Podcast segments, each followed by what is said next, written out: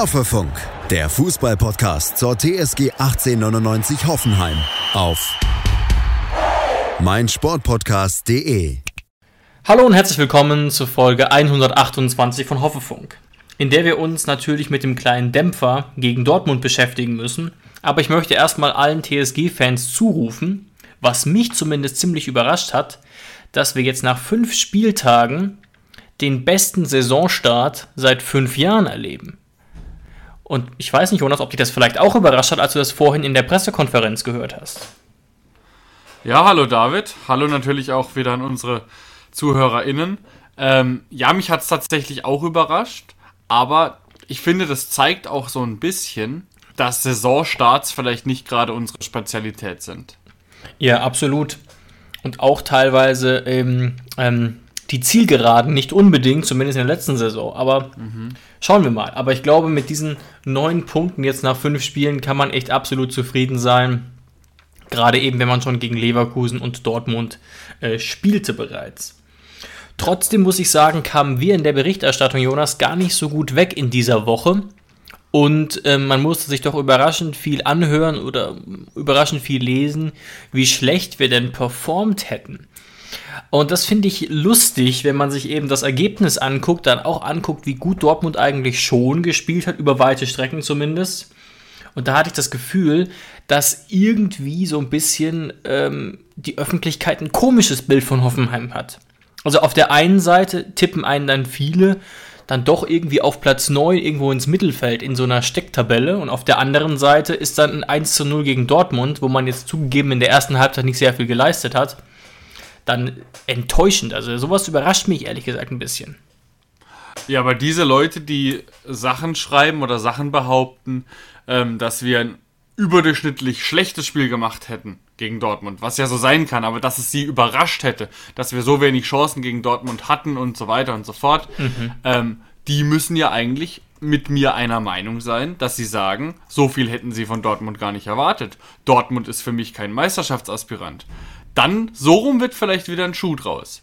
Interessant. Aber du kannst, du kannst nicht überrascht sein. Ähm, außer du, wie gesagt, so wie ich eher, dass ich sage, ich hätte ein ausgeglicheneres Spiel erwartet und war von der Stärke und von dem starken Kurzpassspiel der Borussen überrascht. Und weniger überrascht mhm, mhm. dann von unserer Leistung. Also da muss man schon immer so ein bisschen schauen, ähm, warum, woher denn die Überraschung kommt. Ähm, aber ganz klar ist es so, man muss es so hart sagen, ähm, es war eine, eine äußerst verdiente Niederlage. Da gibt es gar nichts dran zu rütteln. Hat auch André Breitenreiter sogar direkt gesagt, ohne dass es darauf angesprochen wurde. Und das ist auch so, allein wenn man die Torchancen sieht und wenn man allein die erste Halbzeit sieht. Jetzt könnte man natürlich sagen, klar, in Halbzeit 2 wurden wir deutlich stärker und Dort, Dort, äh, Dortmund deutlich passiver, aber da stand es ja auch bereits 1 zu 0 und da gab es schon enormen Druck vorher. Also ich war auch ein bisschen überrascht, muss ich sagen, wie es eben in dieser ersten Halbzeit lief, aber trotzdem, ne, wie ich eben schon gesagt habe, Hoffenheim auf Platz 9 zu tippen und dann von diesem Spiel überrascht zu sein, das passt mir nicht so recht zusammen. Trotzdem muss man fast sagen, dass es ja eher sogar ein schmeichelhaftes 1 zu 0 war, da man ja ganz klar sagen muss, dass Olli Baumann ein absolut überdurchschnittliches Spiel gemacht hat. Besonders im Gedächtnis bleibt einem sicherlich diese äh, Doppelparade. Ja, aber wie eigentlich jedes Spiel, Olli Baumann äh, rettet uns da hinten, rettet uns manchmal Punkte. Jetzt gegen Dortmund hat es nicht für Punkte gereicht, weil einfach unsere Offensive überhaupt nicht durchkam. Mhm. Ähm, ja, aber das Ergebnis ist wirklich, wirklich äußerst schmeichelhaft. Ähm, es hätte auch ein 2 oder vielleicht sogar ein 3-0 werden können und niemand hätte sich beschwert. Aber das ist wirklich, es war wirklich überraschend für mich. Und wenn ich kurz mal verraten darf, was du mir während der ersten Halbzeit geschrieben hast in WhatsApp, du hast einmal kurz geschrieben, das fühlt sich bis jetzt eher an wie ein Spiel gegen Bayern. Kannst du dich erinnern? Ja, ja, ja. Ja, genau so war es. Also, das mag auch an uns gelegen haben, weil wir irgendwie nicht mutig, nicht aggressiv waren in der ersten Halbzeit. Aber es hat sich wirklich so angefühlt wie ein Spiel gegen Bayern, wo du nichts willst, wo du hinten reinstellst dich ähm, und wo du einfach nur wartest, bis eben der Zug der Borussen angefahren kommt. Und die kamen ja dann auch öfter mal durch. Und ja, ähm, ich glaube, dass André Breitenreiter damit unzufriedener war mit der ersten Halbzeit, als er es dann schlussendlich in der PK zugegeben hat. Das zeigen ja auch seine drei Wechsel zur Halbzeit. Ja, sehr guter Punkt. Er hat auch gesagt, ja, in der Kabine musste er überhaupt nicht laut werden und man sei ja so zufrieden mit dem Saisonstart davor gewesen und so weiter. Aber diese drei Wechsel sprechen natürlich eine ganz andere Sprache, da hast du völlig recht. Und mein Eindruck von den Wechseln war, ich weiß nicht, ob du mir da zustimmen würdest, dass die Auswechslung von Baumi und Geiger und die Einwechslung von Damaya auch sehr überraschend, ähm, so ein bisschen dafür spricht, dass man gerade mit der Arbeit im Zentrum ziemlich unzufrieden war. Ja, ich stimme dir auf jeden Fall zu, aber es ist ja eigentlich schon ziemlich überraschend, dass, wenn du mich fragen würdest, wer sind so die aggressivsten Mittelfeldspieler, die wir überhaupt haben, dann sind es Geiger und Baumi. Mhm. Und dass die genau in diesem Spiel dann, in dem es auf so viel ankommt, wo du vor so einer Kulisse spielst, ähm, dass die dann in so einem Spiel untertauchen oder abtauchen. Und das war wirklich so. Also das, mhm. da muss man, muss man André Breitenreiter wirklich recht geben. Ähm, das ist dann schon ziemlich überraschend. Äh, überrascht war ich natürlich auch von den Wechseln, aber auch laut Kickernoten und auch laut meinen Augen sozusagen hatte André Breitenreiter recht, weil die alle Leute, die eingewechselt wurden, hatten, haben eine bessere Leistung gezeigt als die, die ausgewechselt wurden. Ja, ja, absolut. Und das ist natürlich schon so ein bisschen alarmierend auf eine Art. Ähm, Rudi kam da sogar noch am besten weg und Damar tatsächlich auch. Also es hat mich sehr überrascht, wie der in diesem Spiel Gut, er konnte natürlich auch in gewisser Weise freier aufspielen, vielleicht. Als Einwechselspieler trotzdem quasi ohne Bundesliga-Erfahrung ist es schon äh, eine heftige Nummer, da so viel mhm. Einsatzzeit zu bekommen. Aber was man vielleicht auch sieht, und äh, meistens stimme ich dem Kicker da ja zu, wenn man sich einfach mal unser Notenbild anguckt, was unsere Spieler für Noten bekommen haben und dann das Ergebnis, dann passt es nicht zusammen. Also unsere Noten sehen eher nach einem 0 zu 3 aus, ehrlich gesagt. Ne? Also Kramaric, Baumi eine 5, Angelino eine 5, Sko eine 4,5. Und der Kicker ist zwar oft hart, aber so wirklich widersprechen kann ich da nicht. Und mh, was wir ja auch gesagt haben, Jonas, also auch wenn das jetzt, da, da er nicht so massiv reagiert hat, ähm, haben wir ja im Podcast gesagt, dass wir uns gerade vorstellen könnten, dass da über die Flügel einiges gehen könnte, weil Dortmund nur mit einer Viererkette spielt und die teilweise auch ziemlich hoch stehen, gerade auch mit Wolf, der alles andere als ein gelernter Abwehrspieler ist. Und das hat wirklich gar nicht geklappt. Also Angelino und Sko waren eigentlich komplette Ausfälle. Mhm und zwar Ausfälle eher in dem Sinne, dass sie überhaupt keinen Effekt hatten. Also sie hatten überhaupt keinen Beitrag geleistet, zum Hoffenheimer Aufbauspiel irgendwie in den Strafraum zu kommen. Und das ist eben tragisch, weil wir ja in den letzten Jahren und eigentlich auch in dieser Saison sehr viel über den Flügel spielen. Und zum Beispiel Sko ja in den letzten Spielen auch ziemlich gut war. Aber dann ist es doch ziemlich überraschend, dass für André Breitenreiter es wohl keine Alternative war, Angelino runterzunehmen äh, Sko nach links zu zielen, ziehen und Pavel nach rechts. Da hättest du nämlich auf der linken und rechten Seite Flügelläufer. Und Angelino ist kein Flügelläufer und hat es, also sind wir uns einig, Angelino und Sko haben in der ersten Halbzeit beide versagt, beide schlecht gespielt, beide ja. hätten es verdient gehabt, ausgewechselt zu werden. Ja. Ähm, aber mit Blick auf die Saison bis jetzt musst du doch sagen, dass Sko bis jetzt mehr dafür getan hat, weiterspielen zu dürfen als Angelino. Richtig. Aber ja. Angelino scheint wohl, ich weiß nicht, ob das vertraglich geregelt ist oder ob der einfach irgendwie nicht berührt werden darf. Ob das ein zweiter Kramaric ist, um es mal augenzwinkern zu sagen. Aber der darf wohl nicht ausgewechselt werden oder wird es nicht, obwohl seine Leistungen alles andere als überzeugend sind. Ähm, oder hast du dafür eine andere Erklärung? Nee, ich glaub, kann da nur ganz dumm dazu sagen, wir sollten es auf jeden Fall beobachten. Ähm, wie sich das weiterentwickelt. Also ich glaube halt schon, dass sich Breitenreiter relativ bewusst ist, dass Sko im Zweifel eher wackelt, was den Stammplatz angeht, weil du ja Pavel nicht über links schicken kannst oder nur im absoluten mhm. Notfall. Und das hat er ja auch in der PK so ein bisschen angedeutet. Trotzdem, ähm, also Angelino jetzt bisher immer nur mit durchschnittlichen oder unterdurchschnittlichen Spielen, also früher oder später kann man das natürlich nur schwerlich rechtfertigen. Nichtsdestotrotz gibt es nicht so richtig die großen Alternativen. Ähm, außer Sko vielleicht wirklich links oder Jon, der aber bei der U23 geparkt wurde und lang, länger schon keine Option mehr ist. Marco Jon ist bei Kräuter Fürth. Richtig. Oh, richtig. Ja, hab ich Hat so lange keine Rolle mehr gespielt, dass es dir gar nicht auffällt, aber vollkommen Ja. zu Recht. Wir haben sogar Ja, im Urlaub so lange nicht mehr Wir haben sogar im Urlaub noch kurz darüber geredet, als wir ähm, stimmt, ich erinnere mich wieder. Aber wie genau, also uns fehlen so ein bisschen die Optionen, aber ich stimme dir zu. Ähm, von der Gesamtleistung her hättest du eher eine andere Linie runternehmen müssen. Ähm, aber was mich, ich weiß, ich greife mit, diesem, mit dieser Aussage schon ein bisschen vor, aber es hat ja sowohl mit Dortmund als auch mit meinem Spiel zu tun. Zwischen den Zeilen hat André Breitenreiter wirklich gesagt, dass, diese, dass dieses Spiel jetzt es nicht rechtfertigt, hier zwingend umbauen zu müssen. Hältst du die Aussage für einen Fehler? Weil es war ja eigentlich schon so, dass viele Spieler in einem mangelhaften Bereich waren. Ja, aber nur weil ein Spiel mangelhaft war, heißt es wirklich nicht, dass man jetzt umbauen müsste, zwangsläufig. Ähm, dafür hat André Breitenreiter dann einfach auch noch die Trainingsleistungen und natürlich auch, er sieht auch die Moral der Spieler. Wie gehen die Spieler jetzt mit dieser schlechten Leistung um? Ähm, wer lässt den Kopf hängen und wer pusht sich jetzt die Woche im Training? Also da gehört einfach so viel mehr dazu, als jetzt einmal auf dem Platz eine mangelhafte Leistung gebracht zu haben.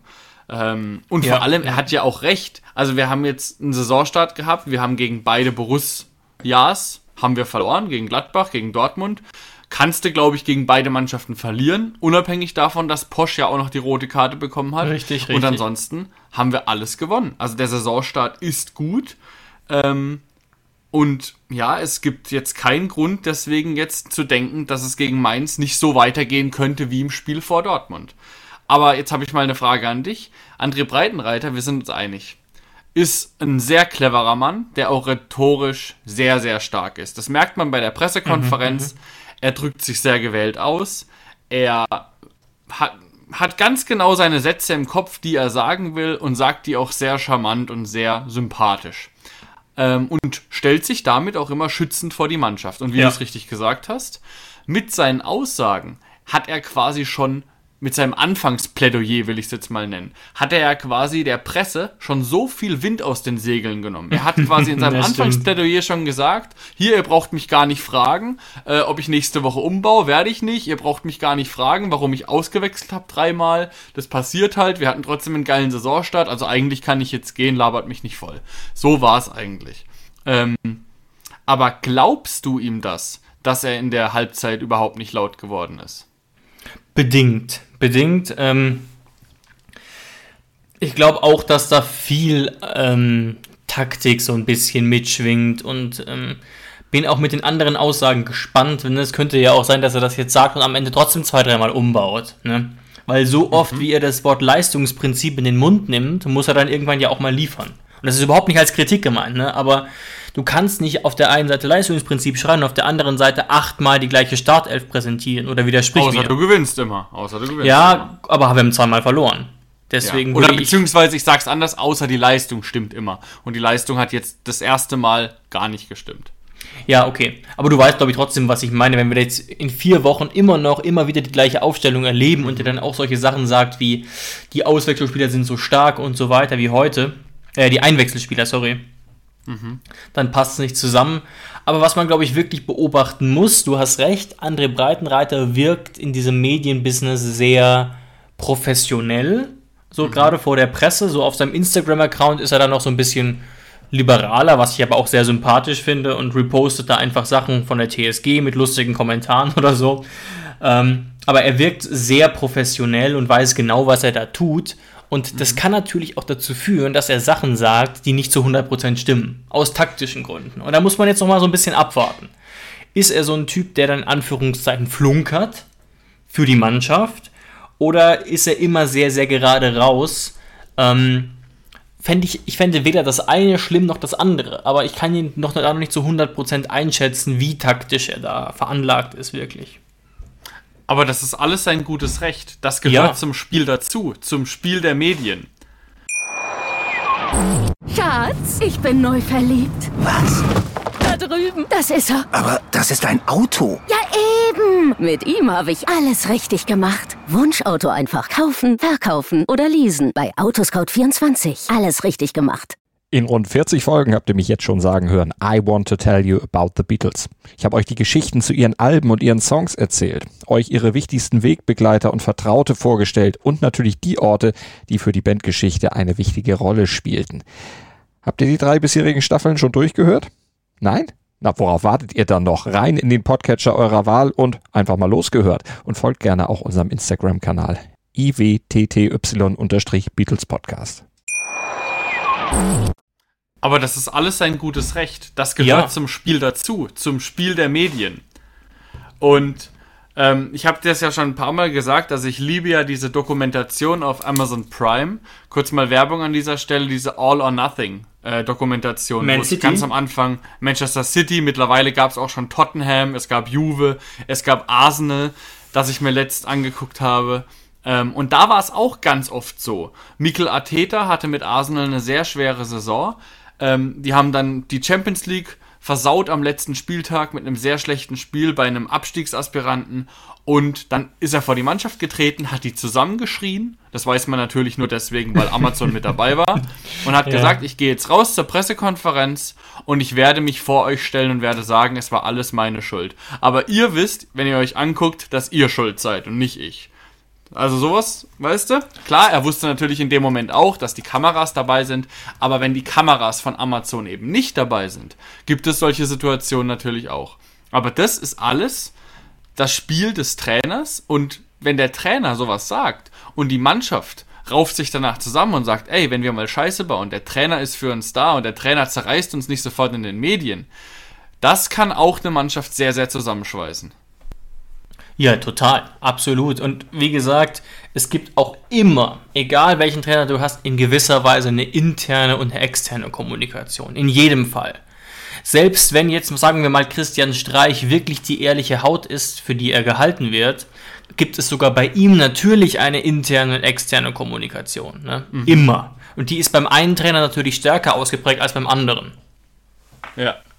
Ja, bei Christian Streich fragt man sich ja eigentlich, also ich gucke jetzt die Freiburg-PKs nicht in Gänze, sondern sehe dann immer nur Schnipsel, weil die ja sehr oft repostet werden. Und ich frage mich manchmal, ob der überhaupt zu Freiburg befragt wird. Weil ich sehe immer nur, dass Christian Streich natürlich auf sehr nette und sympathische Weise auf Geschehnisse der Welt eingeht und dazu Stellung bezieht oder auf sein Leben oder so. Also da, ich frage mich manchmal, ob die überhaupt noch Fragen stellen zum SCF.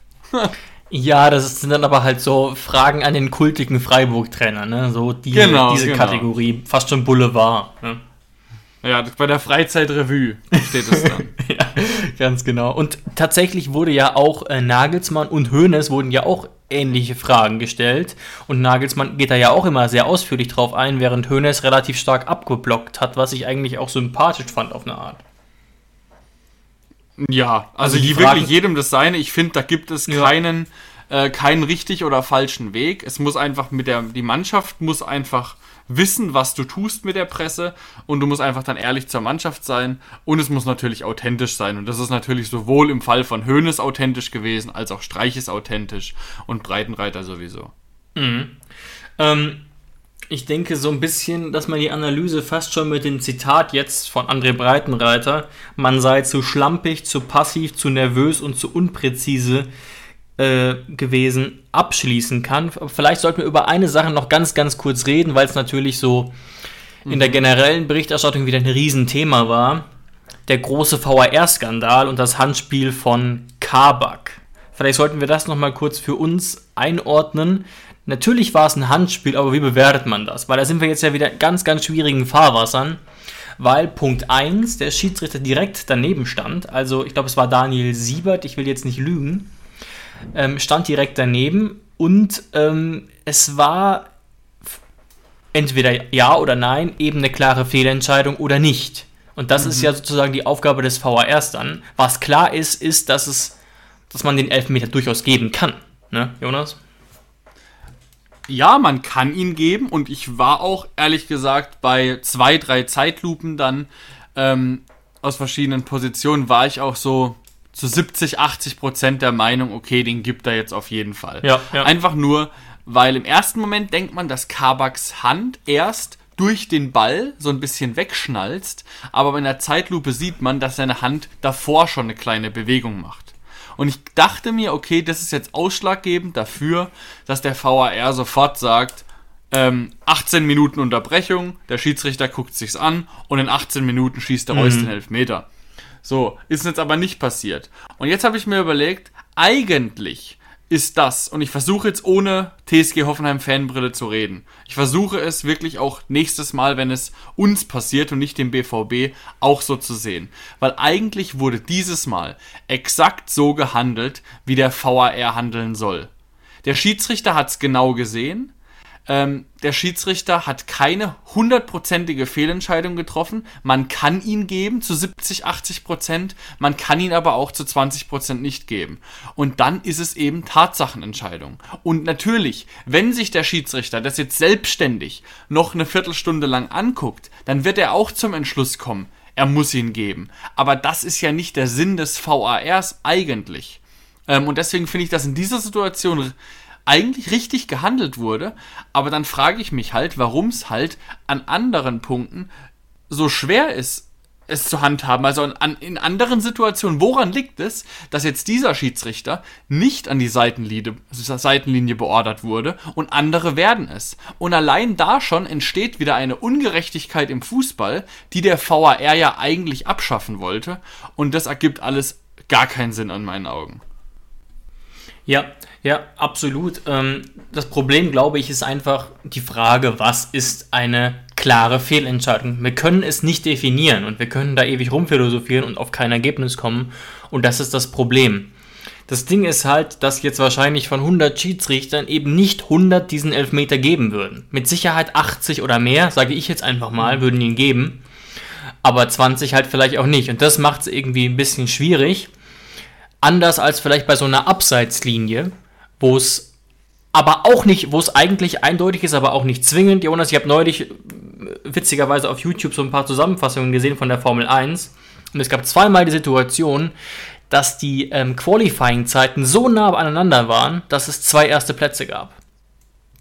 Ähm, Echt? Das ist, das auf die Tausendstel, also in, zum Beispiel 1 Minute 13,001. Beide mhm. Fahrer und dann kann man es nicht genauer ermitteln, dann kann die FIA auch nichts mehr machen. Dann gibt es zwei erste Plätze. Ich glaube, damals gab es noch die Regel, der, der die Zeit zuerst erzielt hat, ist dann erster und der andere zweiter. Ja, das so, ergibt auch Sinn, ja. Das ergibt in gewisser Weise natürlich Sinn, aber man kann im Prinzip in so einer Situation, das könnte man sich ja bei einer Abseitslinie auch vorstellen, kann man keine richtige Entscheidung mehr treffen. Und das zeigt einfach so ein bisschen die Grenzen dieses Videobeweises. Trotzdem ganz klar zum Abschluss haben wir in dieser Situation sicherlich Glück gehabt. Ja, in jedem Fall. Also ich hätte ihn wahrscheinlich auch gegeben und hätte mich dann auch nicht mehr beschwert. Ich habe eigentlich schon mit der Elfmetersituation abgeschlossen, als dann der jo. Schiedsrichter überraschenderweise es doch nicht gegeben hat. Ja, ganz genau und das erklärt auch nochmal so ein bisschen, warum es vielleicht wirklich schmeichelhaft war, auch wenn man sich in der zweiten Hälfte gefangen hat und der BVB dann überraschend passiv wurde aber vielleicht auch gemerkt hat, dass von uns jetzt nichts sehr Gefährliches mehr kommt.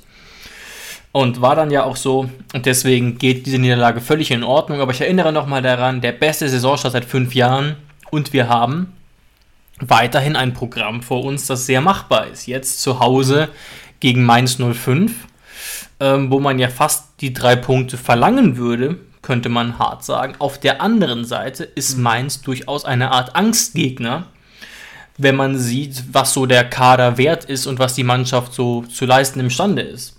Also aus 28 Partien haben wir nur 32 Punkte geholt und die letzten vier Heimspiele gegen Mainz blieben allesamt sieglos. Jetzt würde natürlich André Breitenreiter sagen, dass einen das überhaupt nicht interessiert, aber so ein bisschen, ähm, so ein bisschen nachdenklich macht es einen natürlich schon. Mhm. Ähm, nichtsdestotrotz ist es sicherlich ähm, so, dass Mainz auch in gewisser Weise Glück hatte, wie es jetzt aussieht. Weil es kommt ja noch dazu, dass Mainz aktuell Fünfter ist. Und ich habe mir mal kurz angeguckt, wie das eigentlich passiert sein kann. Hat Mainz jetzt gerade hier den großen Lauf? Hat Bo Svensson seine Mannschaft nochmal richtig heiß gemacht oder woran liegt's? Ähm, sicherlich auch zu einem gewissen Teil, aber von den bereits erzielten 10 Punkten wurde, wurden äh, 6 Punkte geholt gegen Leverkusen und Gladbach. Und dann habe ich mich auch gewonnen und dachte, ach du Schande, die sind ja richtig gut drauf. Und dann habe ich noch mal ein bisschen weiter dran gezoomt und festgestellt, dass Mainz von zwei roten Karten jeweils provo äh, äh, profitiert hatte. Ja, aber Und- gegen Leverkusen haben sie verloren. Gegen Leverkusen war es eine Niederlage. Bist du sicher, dass ich. Ja, es war, ähm, sie haben drei Spiele gewonnen, einmal gegen Bochum, gegen Augsburg und jetzt zuletzt gegen Gladbach. Und die Niederlage gab es gegen Leverkusen und gegen Mainz gab es ein Unentschieden. Dann muss ich mich da wohl verlesen haben. Aber wo du auf jeden Fall recht hast, jetzt zuletzt gegen Gladbach ähm, gab es ja die rote Karte Richtig, für Itakura. Und ähm, den, diese, die unabsichtliche Doppelbestrafung, weil Itakura ja eine Notbremse gemacht hat. Dann gab es den Freistoß aus 25 Metern. Und Aaron Martin hat eben diesen Freistoß direkt verwandelt und sozusagen gab es ein Gegentor und auch noch rot. War natürlich sehr unglücklich aus Gladbacher Sicht, aber so entsteht es, dass Mainz von Tabellenplatz 5 winkt. Und was mich Richtig. eigentlich noch viel mehr beunruhigt, welche Statistik, ähm, als jetzt sagen wir mal die, die Statistik von uns gegen Mainz, ist die Statistik, dass Mainz neun der zehn Punkte auswärts geholt hat. Ja. Sie haben bis jetzt alle drei Auswärtsspiele gewonnen und wir spielen jetzt daheim gegen sie. Also Mainz müsste zum ersten Mal ähm, Auswärtspunkte lassen, ähm, damit, um, also damit wir halt überhaupt eine Chance haben, genau. Ja, absolut. Das ist auch eine sehr, sehr kuriose Statistik. Diese Auswärtsstärke jetzt schon über Wochen hinweg bei gleichzeitiger Heimschwäche. Ähm, sollte man sich natürlich nicht äh, massiv von beeinflussen lassen, wobei ich gleich noch das ein oder andere kleine Thema dazu dabei habe.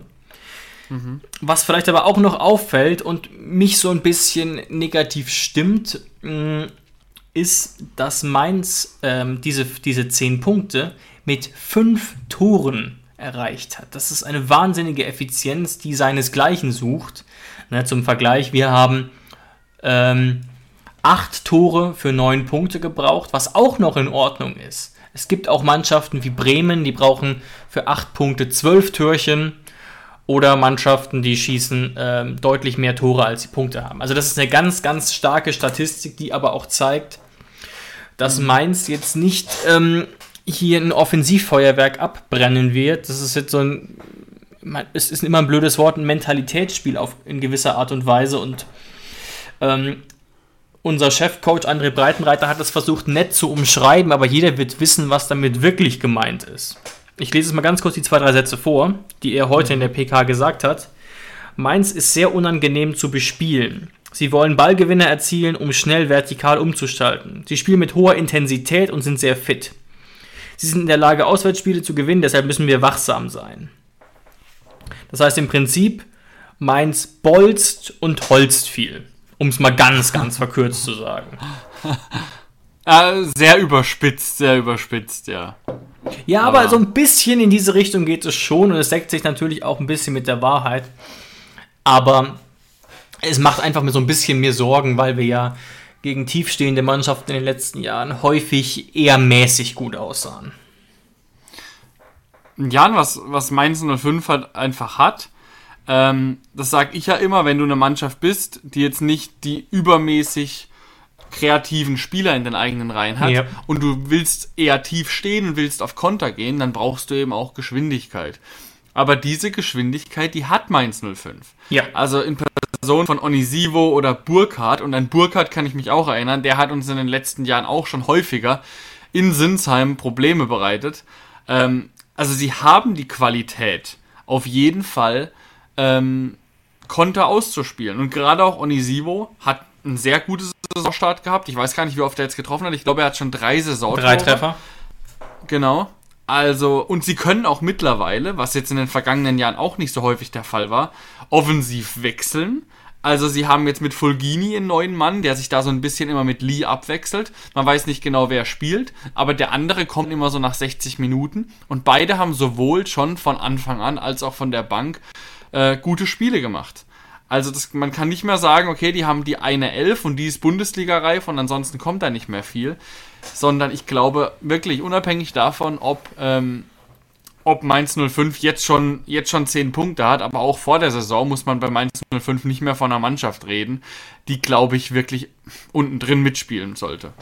Nee, nee, nee, gar nicht. Also das ist schon eine Mannschaft, die normalerweise, würde man sagen, eindeutig irgendwo im Mittelfeld landen wird. Sie musste aber durchaus auch federn lassen, das darf man nicht verschweigen. Und ich weiß nicht, ob das die Mannschaft nicht irgendwann noch einholen ähm, wird, dass sie Niakate und Saint-Just verloren haben und Luca Kilian und jetzt aktuell folgende Dreierkette bilden, die mich als Mainz-Fan so ein bisschen schlottern lassen würde, zumindest im Hinblick auf eine 34-Spieltage-Saison. Hack, Bell und Leitsch. Das ist die Stammdreierkette der Mainzer, die aktuell funktioniert. Ne? Sie, sind, sie stehen stabil hinten drin, haben, glaube ich, nur 5, 6 Gegentore gekriegt. Mhm. Ähm, aber das ist doch, wenn man das so ein bisschen vergleicht, auch mit der Offensive, mit dem Potenzial von Leuten wie Burkhardt, Onisivo oder jetzt auch Fulgini mit ganz viel Erfahrung in der Ligue 1, schon ein gewisses Ungleichgewicht, scheint mir. Es sind halt einfach sehr ähnliche Spielertypen. Drei sehr ähnliche Spielertypen. Drei nicht gerade so schnelle Türme in der Abwehr, die versuchen da vor Zentner alles wegzuhalten. Ähm, ja, du hast vollkommen recht. Also jetzt auch mit, mit Leitsch aus Bochum haben sie jetzt auch keinen Mann geholt, wo du jetzt gedacht hast, okay, der, der bringt jetzt sofort Sicherheit rein. Und Nia KT und St. Just waren ja wirklich Leute, wo du dir schon seit Jahren gedacht hast, okay, wieso spielen die immer noch in mhm, Mainz? Mhm. Wieso konnte Mainz die überhaupt so lange halten? Schatz, ich bin neu verliebt. Was? Da drüben. Das ist er. Aber das ist ein Auto. Ja, eben. Mit ihm habe ich alles richtig gemacht. Wunschauto einfach kaufen, verkaufen oder leasen. Bei Autoscout24. Alles richtig gemacht. Wieso spielen die immer noch in mhm, Mainz? Mhm. Wieso konnte Mainz die überhaupt so lange halten? Und eigentlich denkt man auf den ersten Blick, dass diese drei ein gefundenes Fressen für so technisch starke Spieler wie ein Rüther, wie ein Kramaric und wie ein Baumi sind. Aber sie haben es natürlich auch schon geschafft, andere Spieler dieser Kategorie vom Tor fernzuhalten. Ganz genau. Zur Wahrheit gehört natürlich auch, dass ähm, Maxim Leitsch, den du gerade angesprochen hast, gegen Gladbach ein schwerer Bock unterlaufen ist und er dann äh, raus musste. Ich glaube, er wurde von Edmilson Fernandes ersetzt. Sie haben nämlich gar keinen klassischen weiteren Innenverteidiger als Backup und haben dann Sechser Edmilson Fernandes für ihn eingewechselt. Aber da wackelt es jetzt auch so ein klitzekleines bisschen. Aber insgesamt ne, ist es wirklich ein ordentlicher Saisonstart dafür, wie viel Qualität man verloren hat. Also ich ähm, ich weiß nicht, ob das so bekannt ist, aber ich finde Niakate und Saint-Just schon ziemlich ziemliche Kracher für Mainz. Und das mhm. erklärt auch, warum die, letzte Saison so stabil waren, aus meiner Sicht zumindest. Ja, und eins, auf eine Sache will ich jetzt wirklich noch, äh, an die will ich appellieren. Nicht, dass wir am Samstagmittag wieder dastehen und sagen, ey komm, wir haben es wir haben's nicht kommen sehen. Aber das ist ja generell unser Problem. Standards. Und jetzt hast du da hinten mit sagen wir mal, drei eher hölzerne Innenverteidiger. Das kann auch ein Vorteil für uns sein, dass wir eben besser durchkommen. Aber diese drei Männer da hinten drin, die sind alle offensiv kopfballstark, alle über 1,90 groß, außer Leitch. Leitch ist 1,89, aber Hack und Bell sind 1,92 und 1,93 groß. Und ich habe schon in der Bundesliga-Geschichte sehr, sehr viele Kopfballtore nach Ecken von, vor allem von Hack und von Bell gesehen. Also, da wird wirklich, äh, ab, da wird dran gearbeitet werden müssen. Eine ganz klare Zuordnung, wer ist bei wem. Am besten Kabak nimmt irgendeinen, auch wenn Kabak nicht der größte ist, aber einfach mit seiner Körperlichkeit. Ich meine, dass der mittlerweile Leute kaum berühren muss und die sind schon verletzt. Das hat man ja bei Bino Gittens schon gesehen. Also da wirklich äh, gute Besserung nochmal an der Stelle, weil da hat man wirklich überhaupt nicht gesehen, dass da irgendwas Schlimmes passiert mhm, ist. Ja, stimmt. Ähm, ja, aber da muss man auf jeden Fall daran arbeiten, weil ich finde, Mainz ist so eine typische Mannschaft.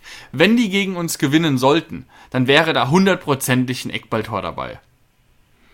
Ganz sicher. Also es gibt eigentlich nur zwei Möglichkeiten, wie Mainz treffen kann. Das ist überhaupt nicht herablassend gemeint oder überhaupt nicht beleidigend gemeint, ähm, dass wir richtig blöd ausgekontert werden, eben durch das Tempo von den bereits angesprochenen Spielern oder ein Standardtor, wo wir wieder aussehen wie letzte Saison.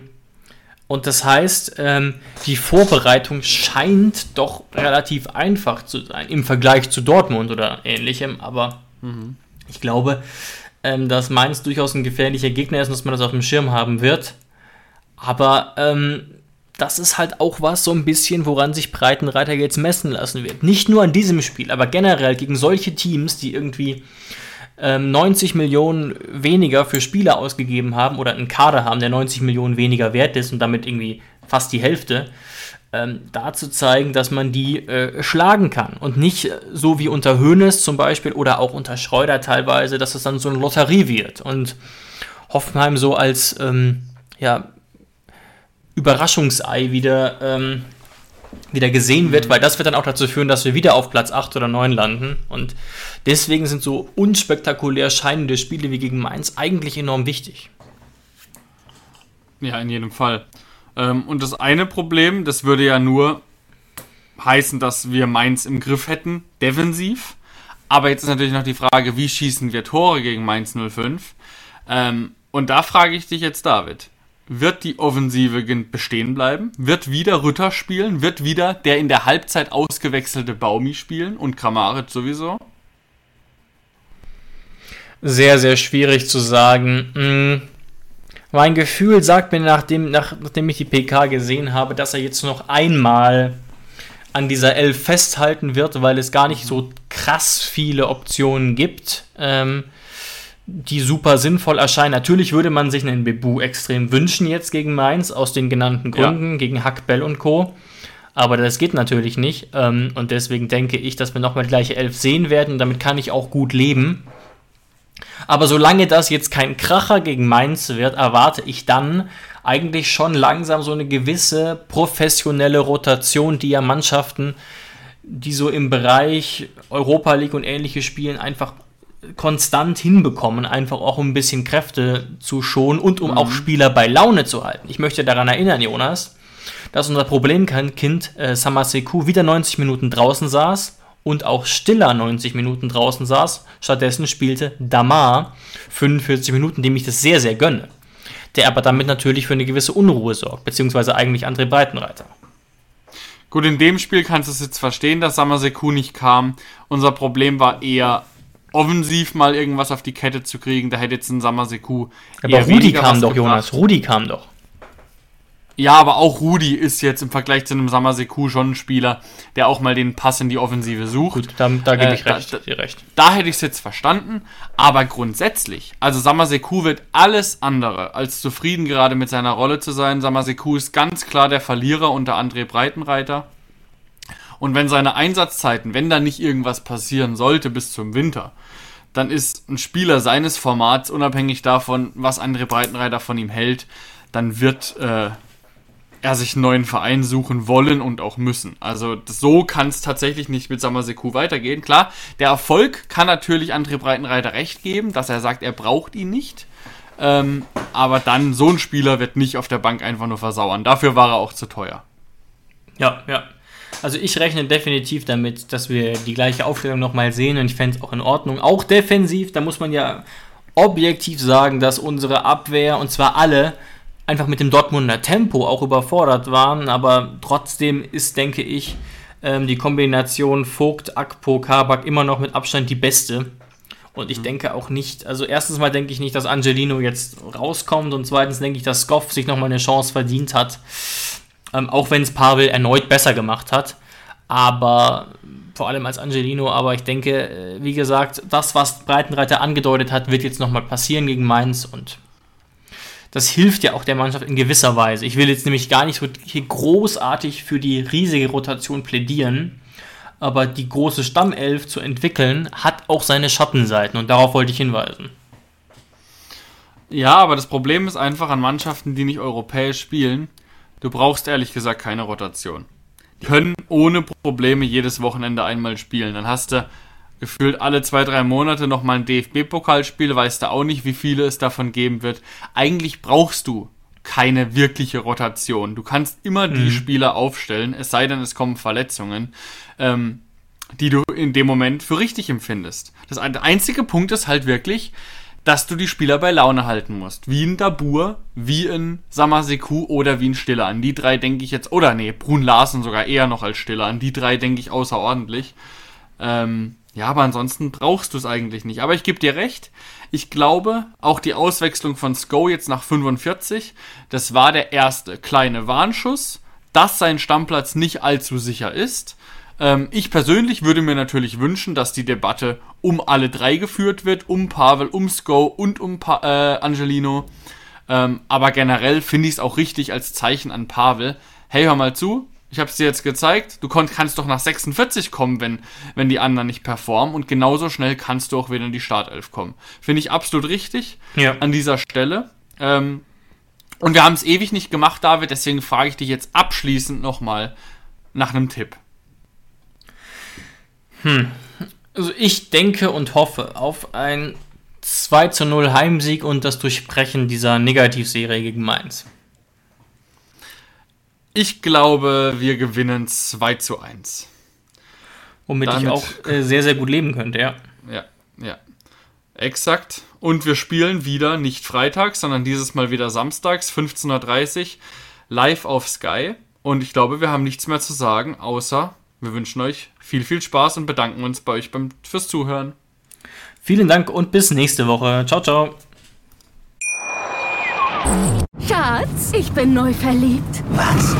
Da drüben. Das ist er. Aber das ist ein Auto. Ja, eben. Mit ihm habe ich alles richtig gemacht. Wunschauto einfach kaufen, verkaufen oder leasen. Bei Autoscout24. Alles richtig gemacht. Wie baut man eine harmonische Beziehung zu seinem Hund auf? Puh, gar nicht so leicht. Und deshalb frage ich nach, wie es anderen Hundeeltern gelingt, beziehungsweise wie die daran arbeiten. Bei Iswas Dog reden wir dann drüber. Alle 14 Tage neu mit mir, Malte Asmus und unserer Expertin für eine harmonische Mensch-Hund-Beziehung, Melanie Lippisch. Ist was, Dog? Mit Malte Asmus. Überall, wo es Podcasts gibt.